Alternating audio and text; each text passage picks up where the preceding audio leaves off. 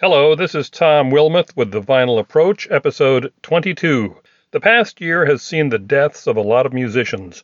In the world of jazz, Chick Corea and guitarist Pat Martino. In the realm of country and rock, we lost Billy Joe Shaver, Mike Nesmith, and Charlie Watts. Each is deserving of a lengthy tribute, and each has received several. On today's Vinyl Approach, I want to talk about another musician's death, one you may have not heard of.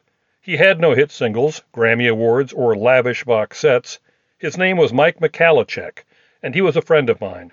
I can point to many people who have taught me about bands, musicians, and facts about songs. Those who have taught me about music itself is a much shorter list. I met Mike in the University of Northern Iowa dorms in 1973. I wasn't in the school's jazz band, but many close friends were, including my roommate Scott. From them, I heard about a baritone saxophone player with a devastating sense of humor. They were also struck by how much this guy knew about the big band jazz they were performing. One day, a figure appeared at my open door.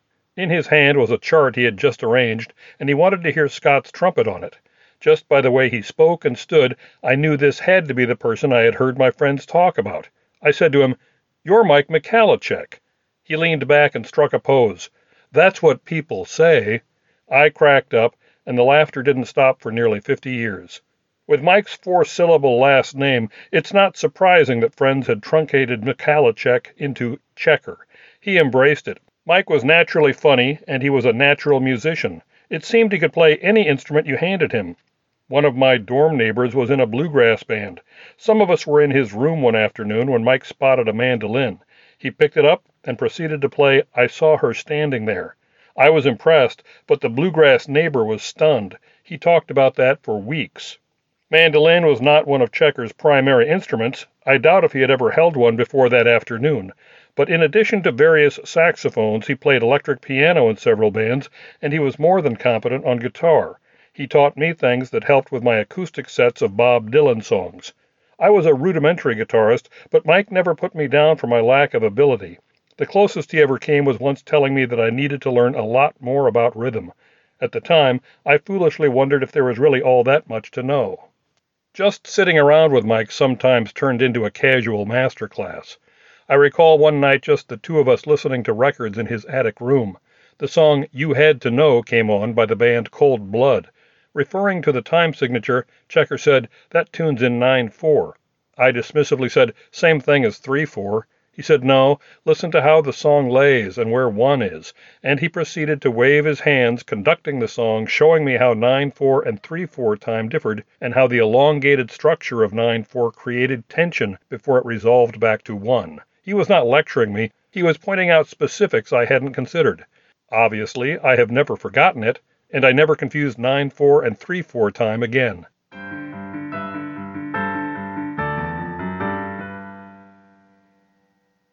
The fact that Mike and I were listening to Cold Blood that night is telling.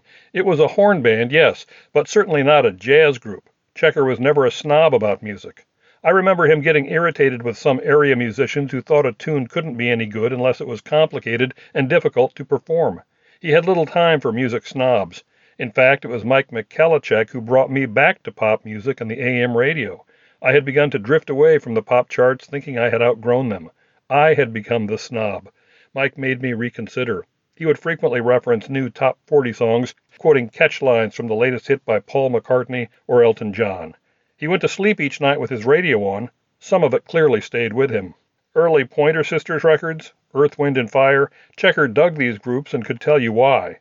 And he also loved jazz keyboard. He admired Chick Corea enough to work up some of his piano interludes and was irritated with his university music teacher when dismissive of Corea's ability.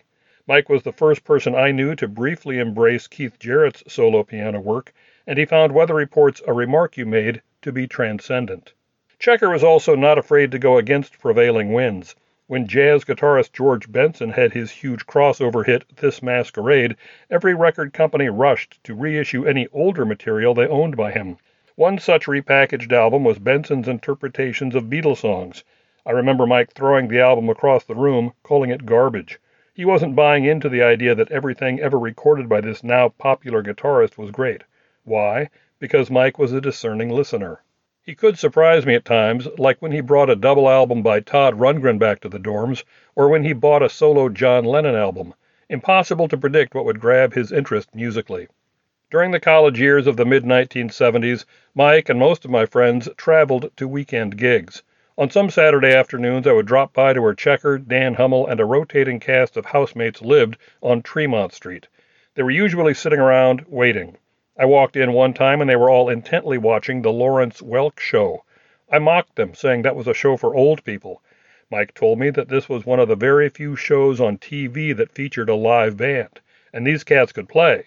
He was right on both counts, of course. I sat as Dan analyzed what drummer Ralph Humphrey was doing, and Checker criticized the arrangements of Welk's assistant, a goateed conductor who relied on what Mike called fat chords. There were other lessons, too many to describe, but here are a couple. Checker told me that Carlos Santana ended all his guitar solos with an ascending pattern high on the fretboard in order to build tension. In my own acoustic guitar sets of the 70s, I played a song that Mike had written called Last Dollar Bill. It sort of straddled the line between folk and country. I always thought it was a fine tune. Mike seemed happy that I performed it, but he would always remind me that I played one of his chords incorrectly some odd one he used only on the last verse. When I was trying to figure out chord changes to a song that I wanted to play in these sets, he told me, always listen to the bass line, follow what the bass is doing, and you'll be able to figure out the chord. Seems obvious as I say it, but not if you don't know it. Mike said these things with humor and in a friendly way. None were criticisms. Almost none, anyway. In more recent days, Mike and I were watching a Stevie Wonder concert video. Stevie's second keyboard player was soloing. Mike said to himself, That's interesting. I said, What is? He told me that the soloist was playing the exact pattern of notes during all of the song's different chord changes. The notes of the keyboard's one pattern fit within the harmonic structure of each chord change. Who would notice that?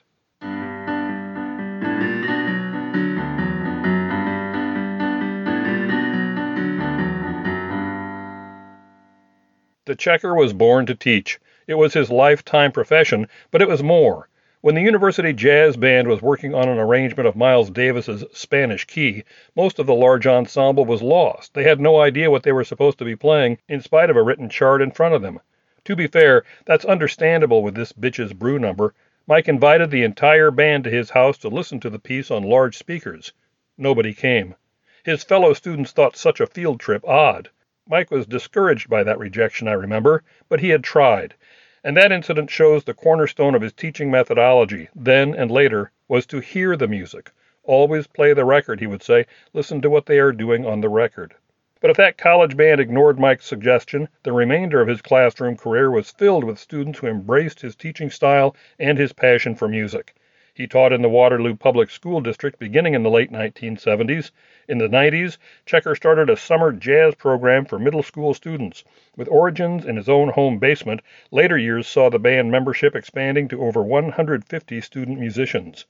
When describing Mike Michalicek, his teaching colleagues speak as one an incredible educator, always there for his kids, made a one on one connection with his students, always had time for questions, a passion for teaching. Mike also led his own small group, Checker and the Bluetones. Not surprisingly, it played a wide selection of music with Mike as frontman on keyboards and vocals. The Bluetones was an area favorite for years. He regularly donated his musical talents to various church groups, and about a decade ago, Checker co founded Stone Soul Picnic, an annual music event that raises money for area food banks. Eastern Iowa was a musically richer place because of Mike Michalicek. I wish you could have known him. I'm glad I did. The last time I saw Mike was in the summer of 2020, just a few months before he died. It was at Dan's cabin in northeastern Iowa. Several of the aging college crew had gathered there to talk and just hang around for a couple of days. I had my guitar with me, even though it had not been played in a very long time. I handed it to Mike.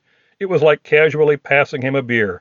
He took it and immediately began to play. He complimented the guitar, saying he was surprised how well it held its tuning, but noted that the sound was dull because the strings were so old that they no longer rang. That made sense, but I had never thought of it in those terms before. One final lesson.